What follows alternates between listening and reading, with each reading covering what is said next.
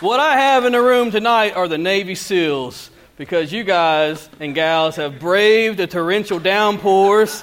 Man, y'all loaded up the ark and came, and I'm so glad y'all are here. I know there's people watching online that you were probably scared to death to get out in this weather, and I understand, but uh, we're thankful for those who made it. We're thankful for all those at Fairview that are uh, out there. But grab your Bibles. We're continuing our series in James. So we're going to be in James chapter 1.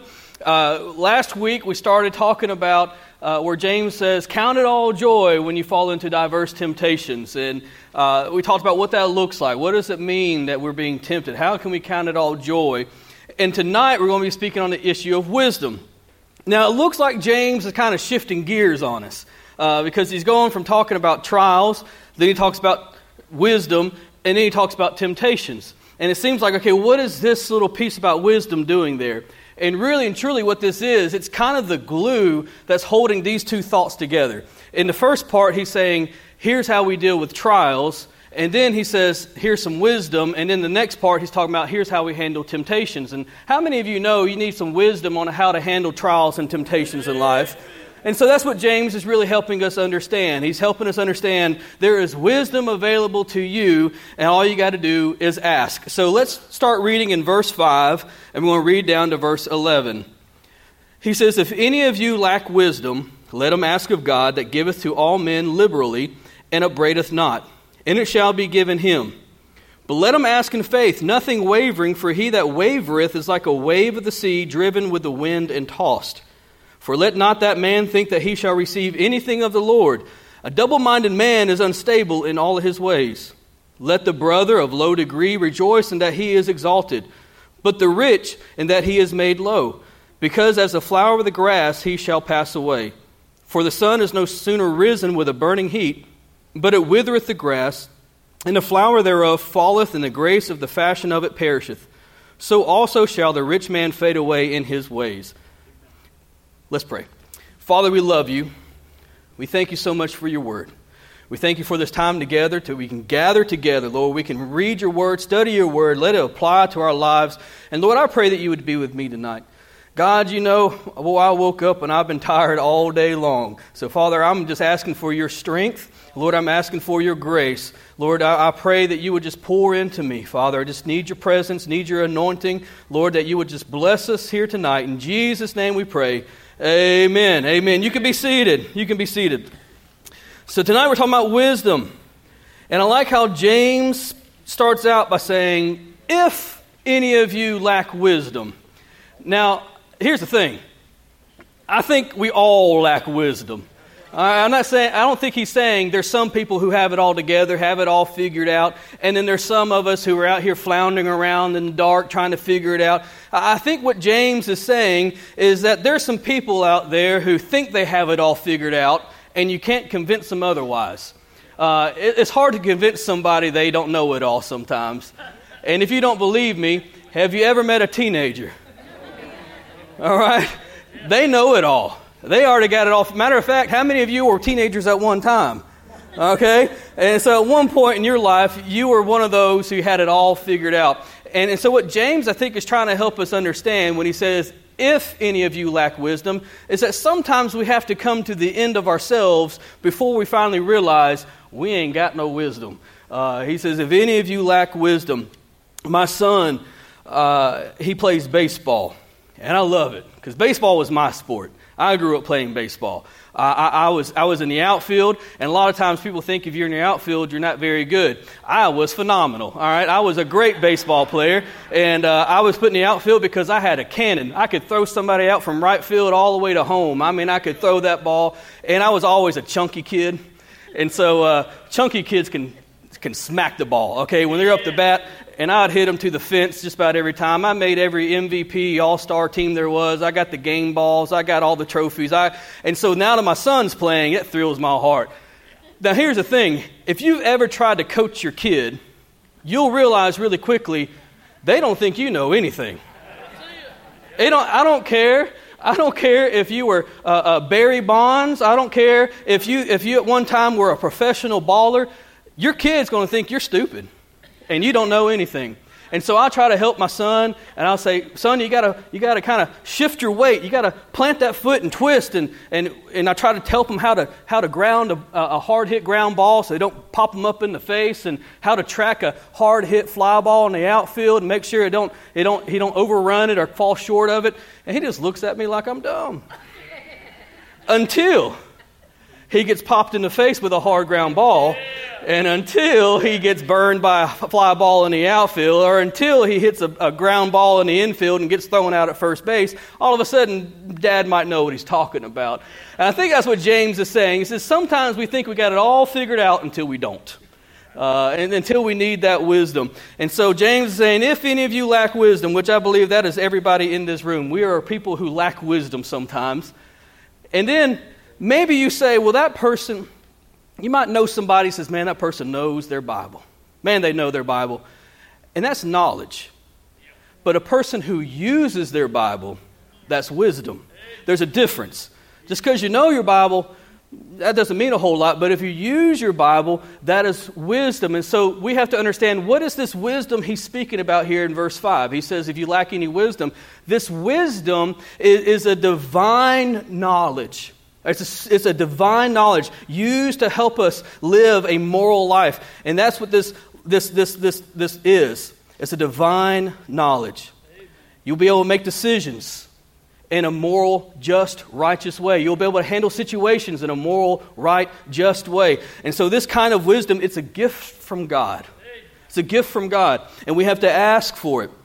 And wisdom, wisdom is ability to see a situation from God's perspective. That's what wisdom is.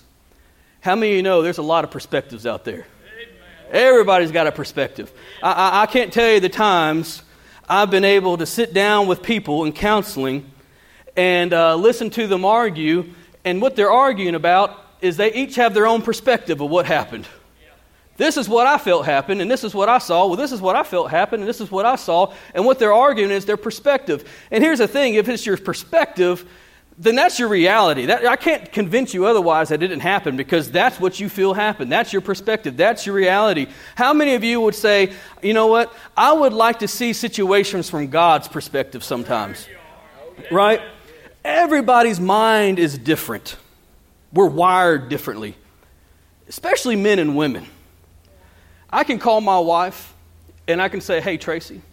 Now, I'm not trying to pick on my wife. Okay, I put this on the record. I'm not picking on my wife. I like being, I like being alive. If I come home with bru- if, if y'all see bruises, you know something happened. I love my wife. I'm not picking on her. But there's times I can call my wife and I can just ask her a simple question Tracy, I'm at McDonald's. What would you like? Simple question, right? Now, my wife will call me and she'll say, Hey, I had to go to Walmart today. I had to go return some things that uh, didn't fit. So while I was at Walmart, you're not going to believe who I ran into. I ran into Linda. Did she tell you that Ryan got a scholarship for, for baseball to play at Wallace? He's going to be a mechanical engineer. Oh, by the way, I saw the other day that you had some holes in your socks. So while I'm here at Walmart, I'm going to pick you up some socks and uh, I'm going to bring them back, put them in your drawers. That reminds me, Addie needs some new dresser drawers upstairs, and so I know we have that old set in the, in the shed. We need to pull that out, sand it down, get it painted, put it back in her. And I'm on the other end of the phone going, yeah, uh huh, uh huh, yeah. And about 10 minutes later, she gets to her question, which is, hey, I'm at McDonald's. You want anything to eat?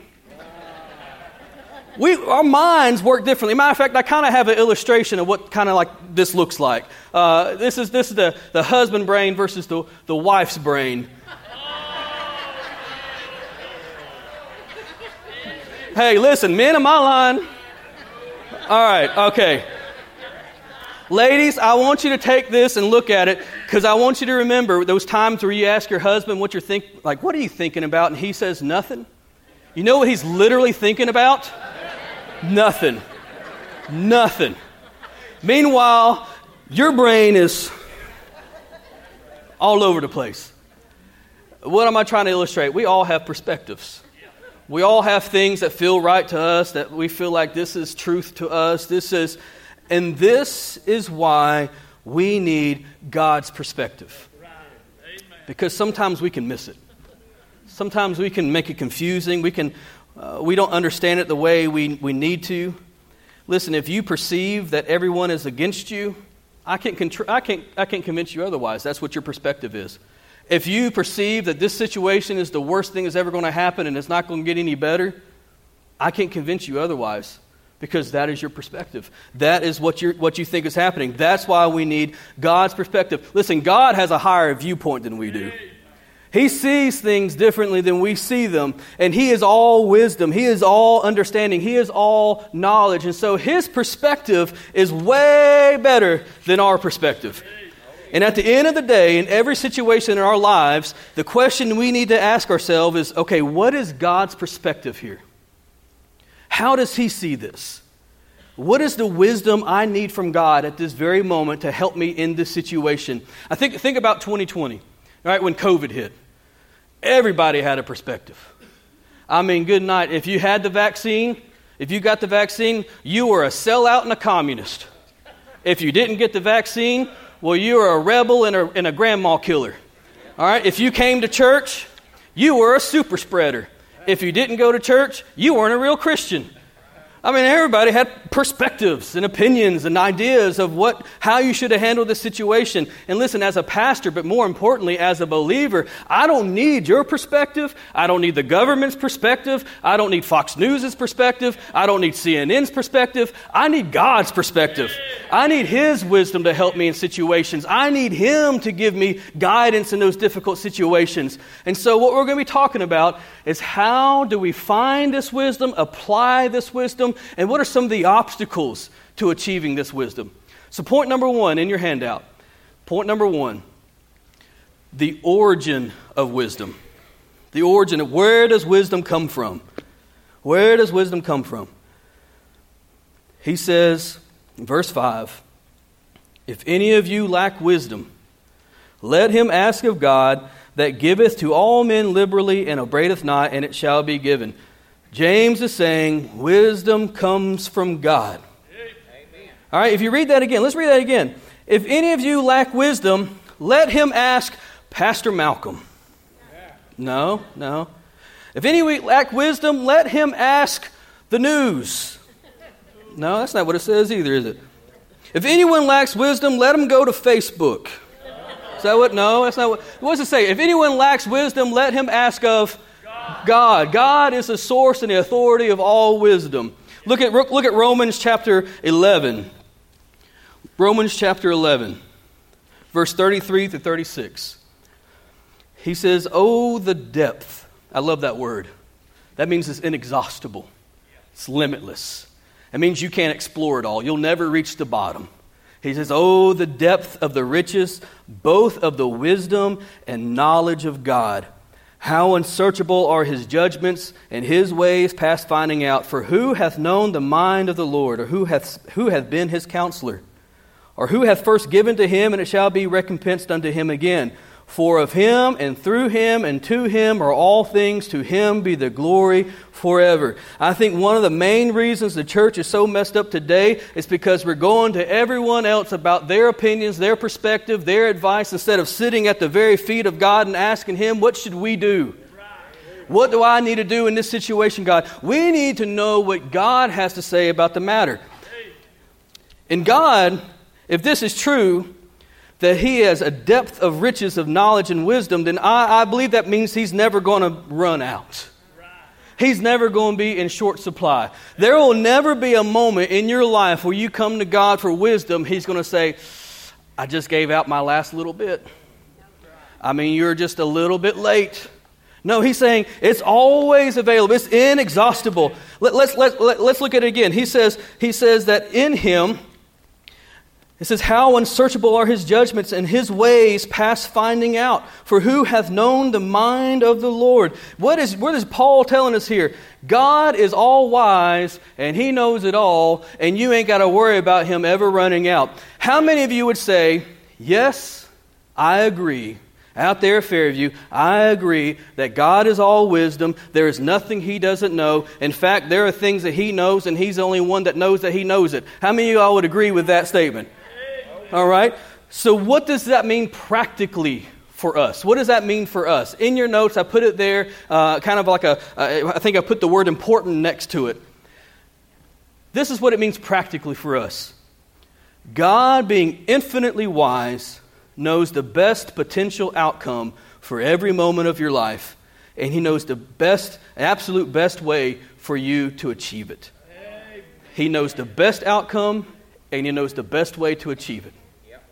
Every decision, every relationship, every circumstance, God knows the best potential outcome, and He knows exactly what you got to do to achieve that.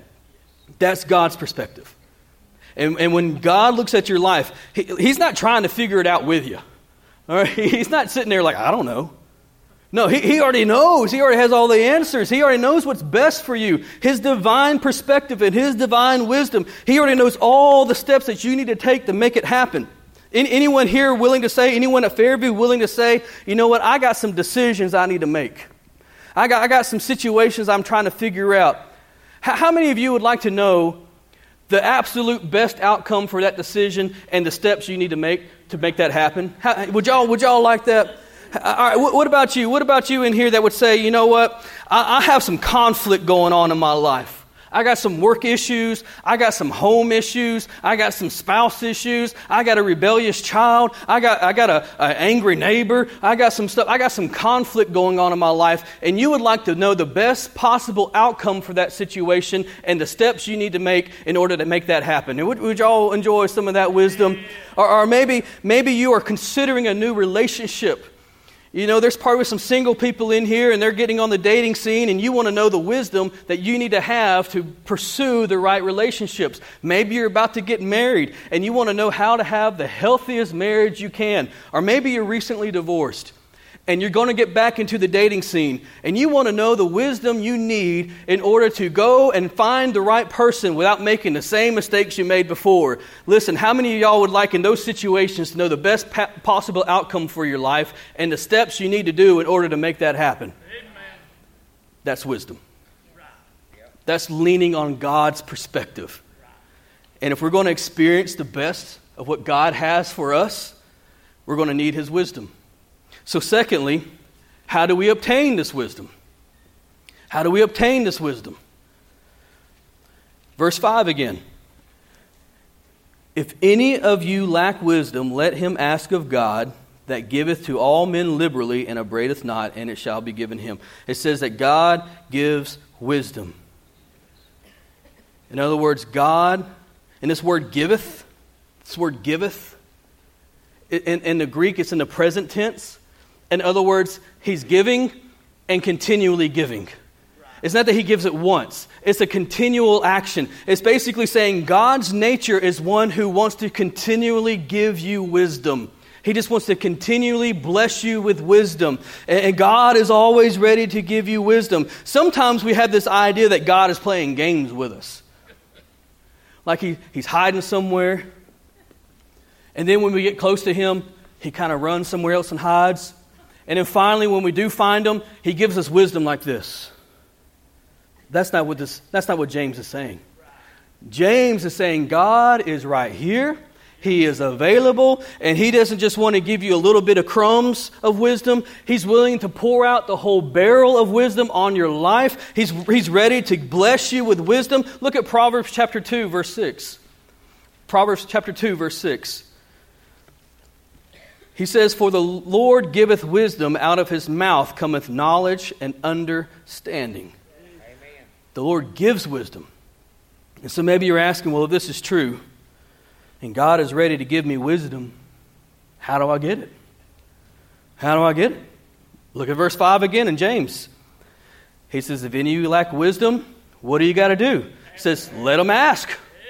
Let them ask of God. And this word ask, is just like that other word we just talked about, giveth, where it's a continual action. Now, this is important. This means that we ask and we keep on asking. We don't just ask one time. It's not that you get saved and God just gives you all the wisdom that you're ever going to need at that moment. No, He's saying you need to come to me again and again and again. It's a continual action. You're continually asking Him for wisdom. It's a pursuit, it's a daily pursuit, a day by day, moment by moment pursuit of wisdom. And so, how do we do that? How do we do that? Well, I give you some ways on how to ask God for wisdom. Number one, His Word. His Word. If you want to know God's perspective in every circumstance, relationship, every problem in your life, you will never know it's His wisdom if you don't sit down at His feet with His Word. In His Word is how He reveals Himself to us. And so if you need wisdom, it's right here. It's right here. You go to him in his word. And, and, and, one of the ways we get wisdom is by spending time in his word. Look at Isaiah 55. It's in your notes, I believe. Isaiah 55, verses 8 through 11. He says, For my thoughts are not your thoughts, neither are your ways my ways, saith the Lord. Know what he's saying here? He's like, I got a different perspective than you do. I think differently than you do. I see things differently than you do. Verse 9 For as the heavens are higher than the earth, so are my ways higher than yours, and my thoughts than your thoughts. Now, this, this next verse is very interesting. For as the rain cometh down and the snow from heaven, and returneth not thither, but watereth the earth and maketh it bring forth and bud, that it may give seed to the sower and bread to the eater, so shall my word be that goeth forth out of my mouth. It shall not return unto me void, but it shall accomplish that which I please, and it shall prosper in the thing whereto I sent it. His word does not return void, it accomplishes what it's sent to do. And, and, and, and God is here, here, God is saying through the prophet Isaiah, my perspective's not your perspective. Matter of fact, we're not even close. We're in a totally different stratosphere. He says, as far as the heavens are from the earth, uh, my ways are higher than your ways. My thoughts are higher than your thoughts. We're not even close. But he said, I'm going to let you in on something, though. If you want to know my thoughts, if you want to know my ways, it's in my word. That's what he says. It's, it's, it's in my word. But, but in verse 10, I think it was, where he talks about, I send the rain and the snow, and it cometh and it watereth the ground. That's very interesting. I never really thought about that until today. Because rain and snow do accomplish the same thing ultimately. I mean, we've been in rain today. When it rains, what happens? Everything gets wet. I mean, instantly, instantly wet. It floods. Uh, man, your, your, your creek flood, floods, your ponds flood, your, your crops flood, everything floods. Instantly, there's water on the ground. But snow is different. Snow can build up, and it can last for weeks, months. You can have these snow banks, six feet tall, and it just stays there. And I believe what the prophet Isaiah is trying to say to us is this is that we can't always expect God's word to come to us like rain. What do I mean by that? Have y'all ever played Bible roulette? This is Bible roulette. God, I need a word from you today. And it's talking about something about people were struck with hemorrhoids. All right, and you're like, all right, I don't know how that applies to my life today. But Lord, please don't let it apply to my life today. Have y'all ever played Bible roulette? You just, you're desperate and you need just a spoken word from God. You just need some truth in your life at that moment. And you're like, God, help me. And you flip and you point and you just hope that it lands on something practical. Listen, God's word doesn't always come that way. Sometimes it's like snow. What does that mean? All those weeks, months, years, you've been reading His word, and studying His Word, putting away that Scripture, meditating on it, doing your devotions, listening to the Word preached, it's just piling up. And it's just piling up. And then one day, when you need some wisdom, the Holy Spirit will melt that snow and it will flood your life. And all that you've been storing up through all that time begins to wash over your mind, begins to wash over your heart, begins to wash over your spirit because you have been storing it up. Sometimes we try to microwave wisdom. But it don't work that way. God is not a genie in a lamp. You need to spend some time with him in his word. In his word. And, and God's word is not always going to come to you like rain. Sometimes there's been times, now don't get me wrong, there's times where God gives me right what I need right at that moment. I can't tell you the times I've opened my, my Bible and I found something that applies to me right then and there, and I'm like, oh, thank you, Lord. But sometimes It don't always come that way. Sometimes, though, I'll be pondering about something out of nowhere, a verse comes to my mind. And it's exactly what I need, but it's something I've stored up from years ago, something I heard preachers say years ago, or something I've studied years ago, and it's just what I need in that moment. Sometimes it's rain, sometimes it's snow. So, how do we get in the Word? How do we apply the Word? How do we use the Word to find wisdom for our life? Well, first of all, we need to be in the Word daily. We need to be in the Word daily. I think I already have these filled in for you, so you don't got to worry about that, but be in the Word daily. Listen, there is no substitute for the believer spending time in the Word of God daily. There is nothing that can substitute that. Nothing. We have to be in the Word daily. It, it, it, you cannot claim, listen to me, you cannot claim the promises of James where he says, Ask of me and I'll give you wisdom. That, that, that continual asking is done through the searching and the, and the meditating on his Word. And you're not going to be able to claim the promise that God will give you wisdom if you're not spending time with him in his Word. Because what did, what, did, Isaiah say? He says, I'm going to speak to you my thoughts and my actions and my ways through my word. And here we are trying to claim wisdom, and we're not doing the things we need to do to get wisdom. So we need to be in His Word daily. Another way we got to do this is sit under the Word weekly. Sit under the Word weekly. Why do we gather here at Temple every week? Why? Because God, in His wisdom, has chosen to pour out his wisdom through the preaching of his word. And, and, and, listen, there's been times, I'm sure, I'm sure there's been times where you just didn't feel like coming on a Sunday. And so you stayed home and you missed out on the one Sunday God was going to say something to you to help you in your situation where there was going to be something preached, a topic that was going to be spoken about, and you stayed home, didn't listen, didn't come to church, and it was exactly what you needed in that moment, and you missed out because you didn't sit under preaching the word weekly. Listen, Pastor Malcolm has said it.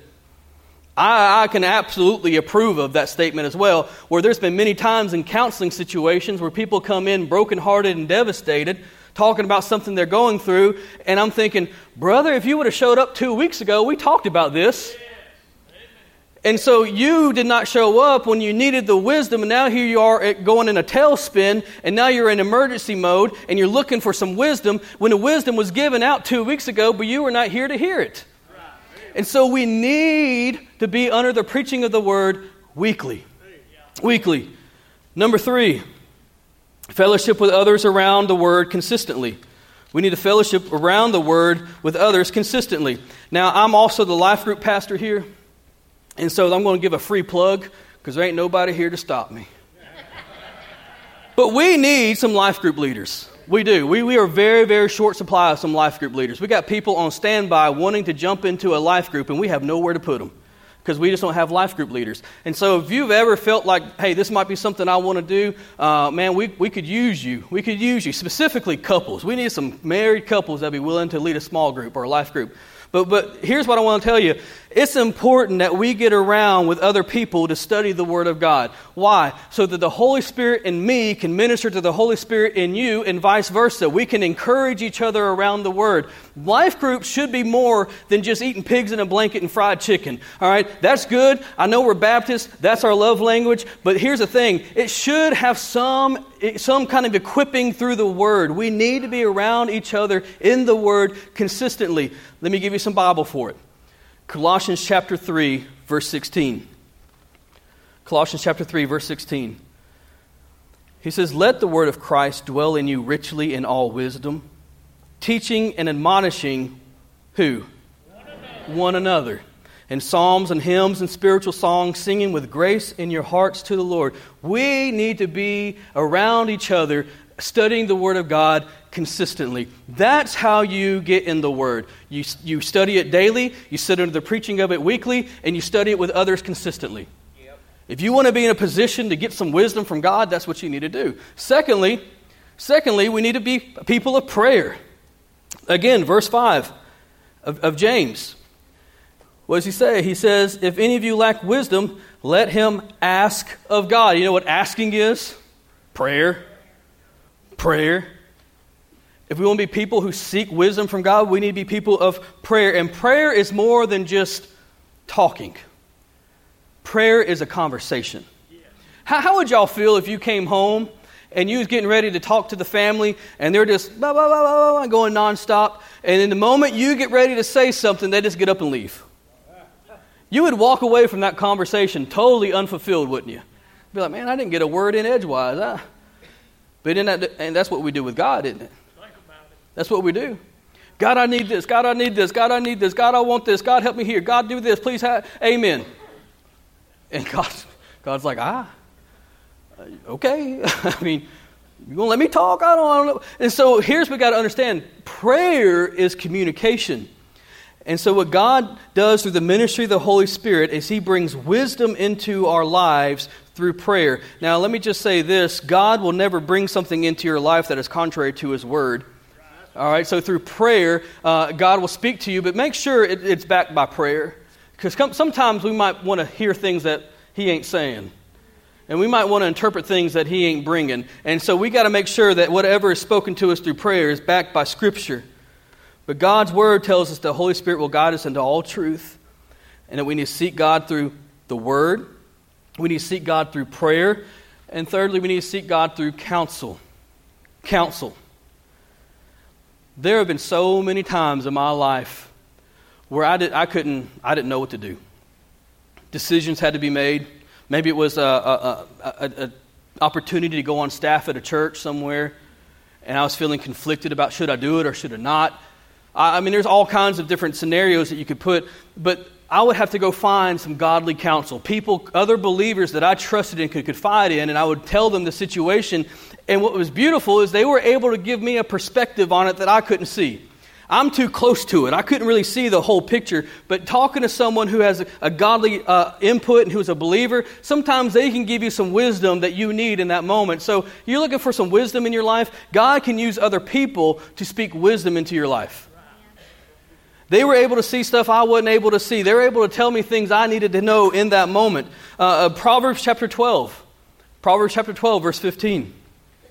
He says, The way of a fool is right in his own eyes, but he that hearkeneth unto counsel is wise. When I look at my life, man, there have been so many bad decisions that could have been avoided if I just took the time to go talk to someone and get some wise counsel.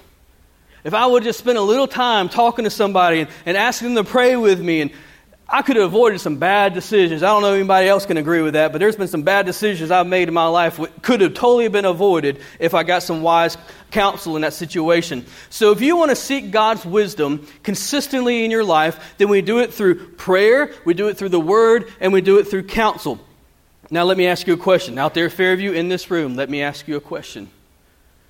Can you can you honestly say before God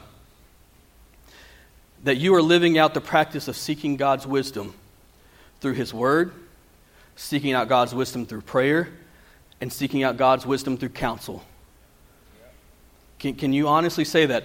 If you cannot say that, then you are not able to claim the promises of James chapter 1 verse 5.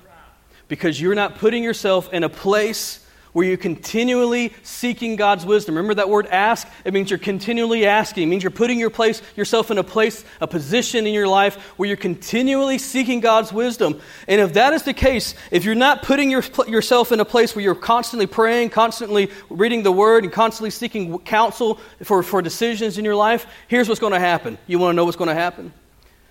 In the moment of a decision, in a moment of a conflict, in a moment of a life circumstance, in a moment of a starting of a new relationship, here's what's going to happen you're going to blow it. You're going to blow it. You're going to make the wrong decision. You're going to make an impulsive decision. Every bad decision I've made in my life has been an impulsive decision. Something I thought I had to do right then. Didn't give any thought, no prayer. I didn't read the word, I didn't get counsel, and I blew it. And that's because I wasn't ready to receive God's wisdom in that moment. So, if we are living out this practice, that's what we can claim. Again, verse 5 If any of you lack wisdom, let him ask of God that giveth to all men liberally and upbraideth not, and it shall be given to him. That word liberally, it means that he's not just going to give you the breadcrumbs, it means he's going to dump the bucket over. He's just going to pour it out on you. And he says that he'll do it without reproach. It says, upbraideth not. That, that phrase, upbraideth not, means he's not going to insult you. He's not going to mock you. Why would he insult you? Because I come to God a lot for wisdom. And he's not going to be like, hey, you again.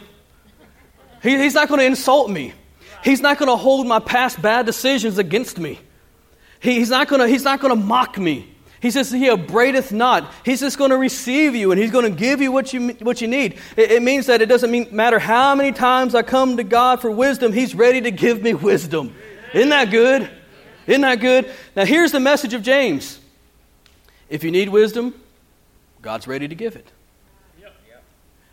If you need wisdom, he's ready to give it. And I, I can receive that wisdom through the word, through prayer, and through counsel. But there's some obstacles. There's some obstacles to wisdom. Number three, there's obstacles of wisdom. Because if what I'm saying is true, how come we don't have God's wisdom all the time? I mean, there's times, again, I feel like I'm, I don't have that wisdom. So, what are the obstacles to it? Well, number one, we don't ask God for wisdom. We don't ask.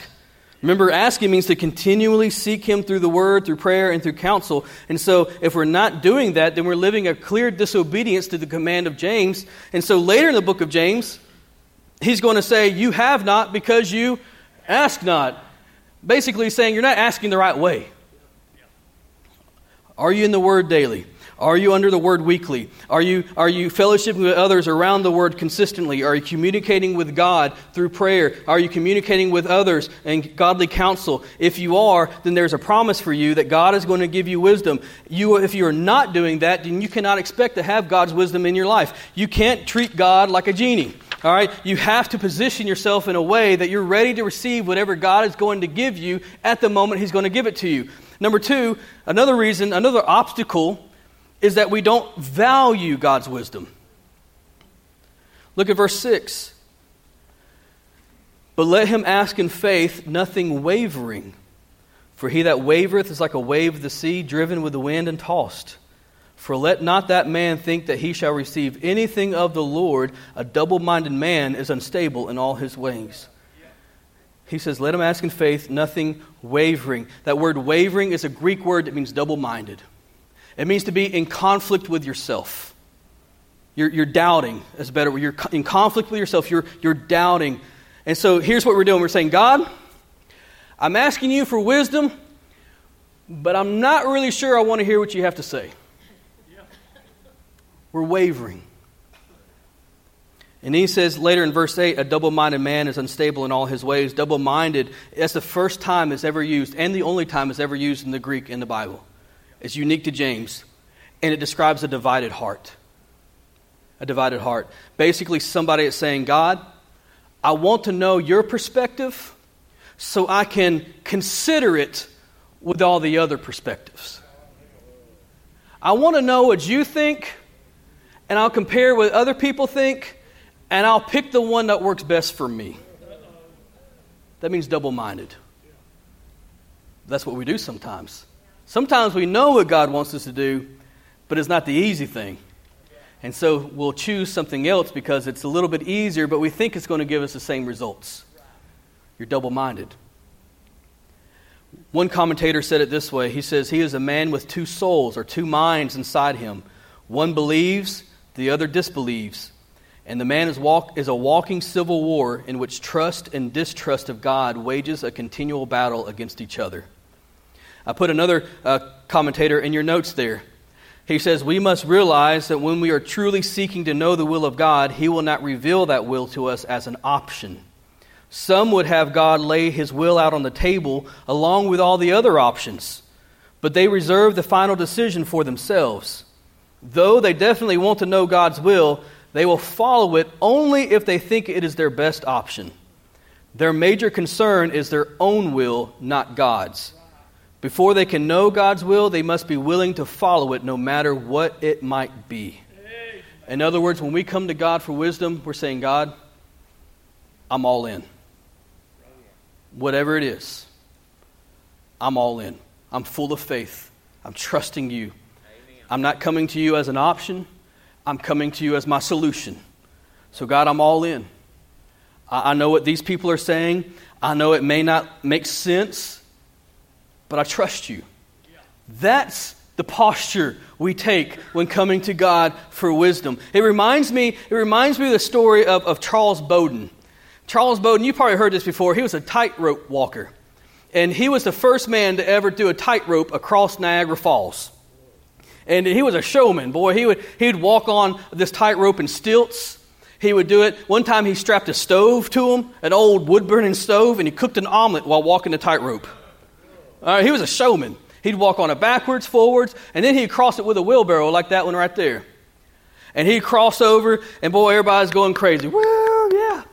He says, How many of you think I can do this again, but with somebody in the wheelbarrow? And everybody's like, Yeah, we, yeah, you can. He's like, I need a volunteer. And everybody went quiet. But that's what we do with God. God, I believe your will is the best will. I believe it's the only way. We'll do this. I don't know about that.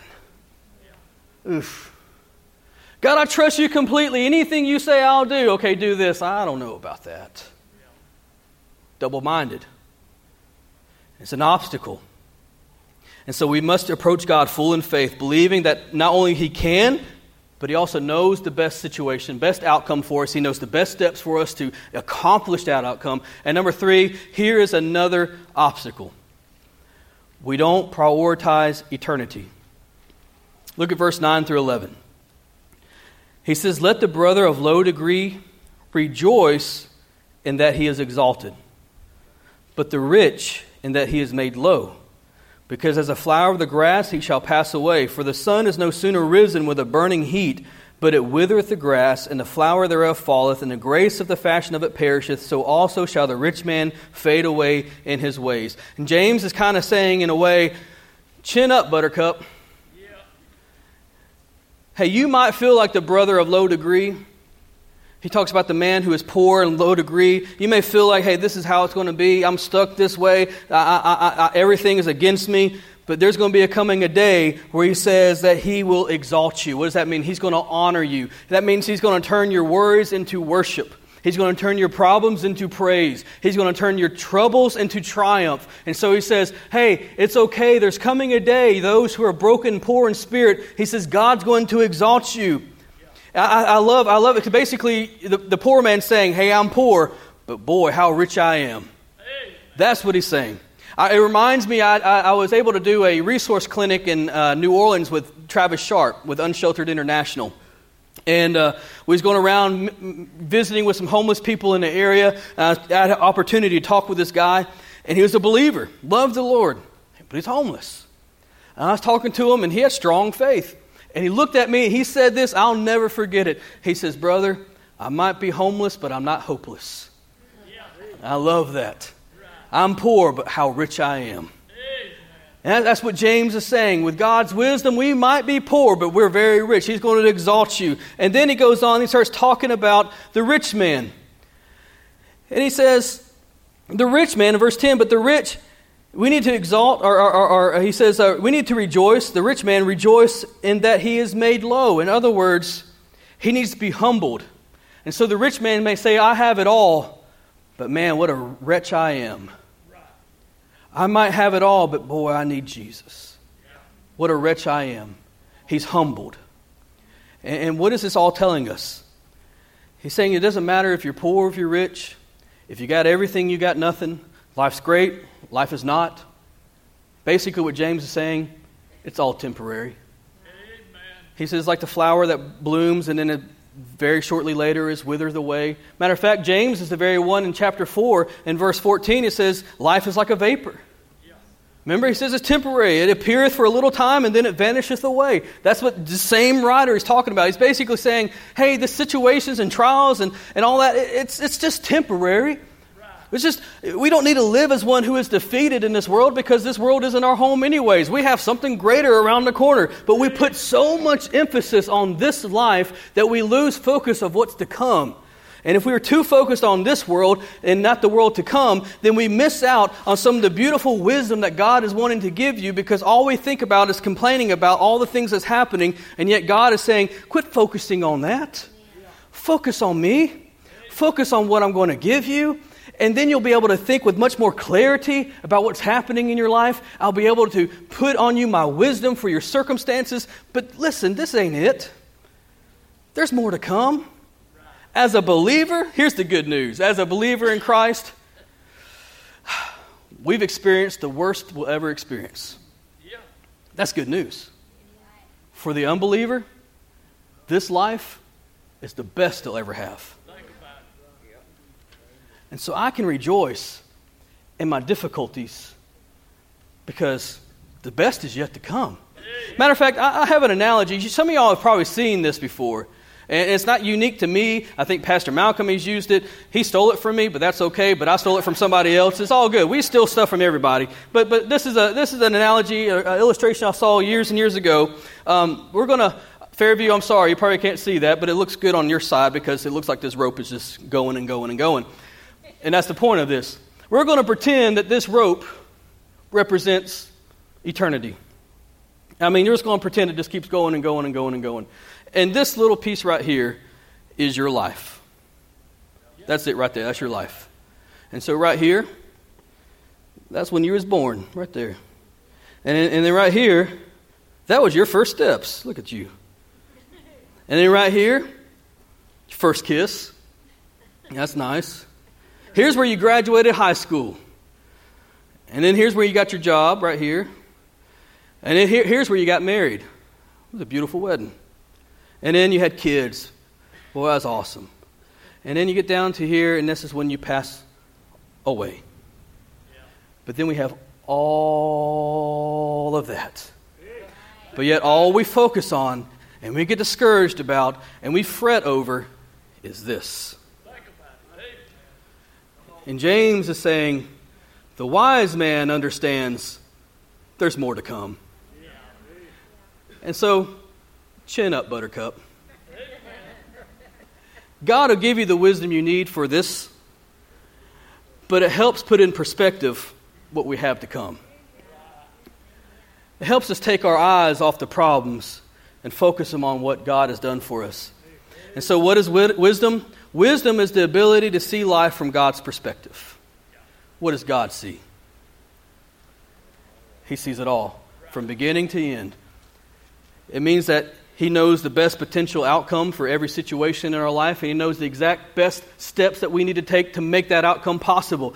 Where does wisdom come from? Where it comes from God. It don't come from the news. It don't come from Facebook. It doesn't come from your preacher. It comes from God. How do we study? How do we know God's wisdom? Well, we get in His Word. We communicate with Him in prayer. We get with godly counsel. And, and what are some obstacles? Well, we don't ask Him enough, or we don't value it enough. We just make it as one of our options of wisdom, but we maybe put it on the table with other perspectives and other ideas. But God says, I need to be the only idea. But we need to make sure that it's not an obstacle to us, that when we come to God for wisdom, we're saying, God, you are it. I'm not going anywhere else. You are it. Uh, and, and also, another deterrent to wisdom is that all we do is focus here and not here. So I'm praying for you, church, to not be discouraged. God has given you abundance of wisdom. He says, Come and ask, and I will give it. Sometimes, sometimes it comes like rain, sometimes it comes like snow. He says, but it's always there. So don't get discouraged. When you ask, keep asking. And when I give, I'll keep giving. Amen.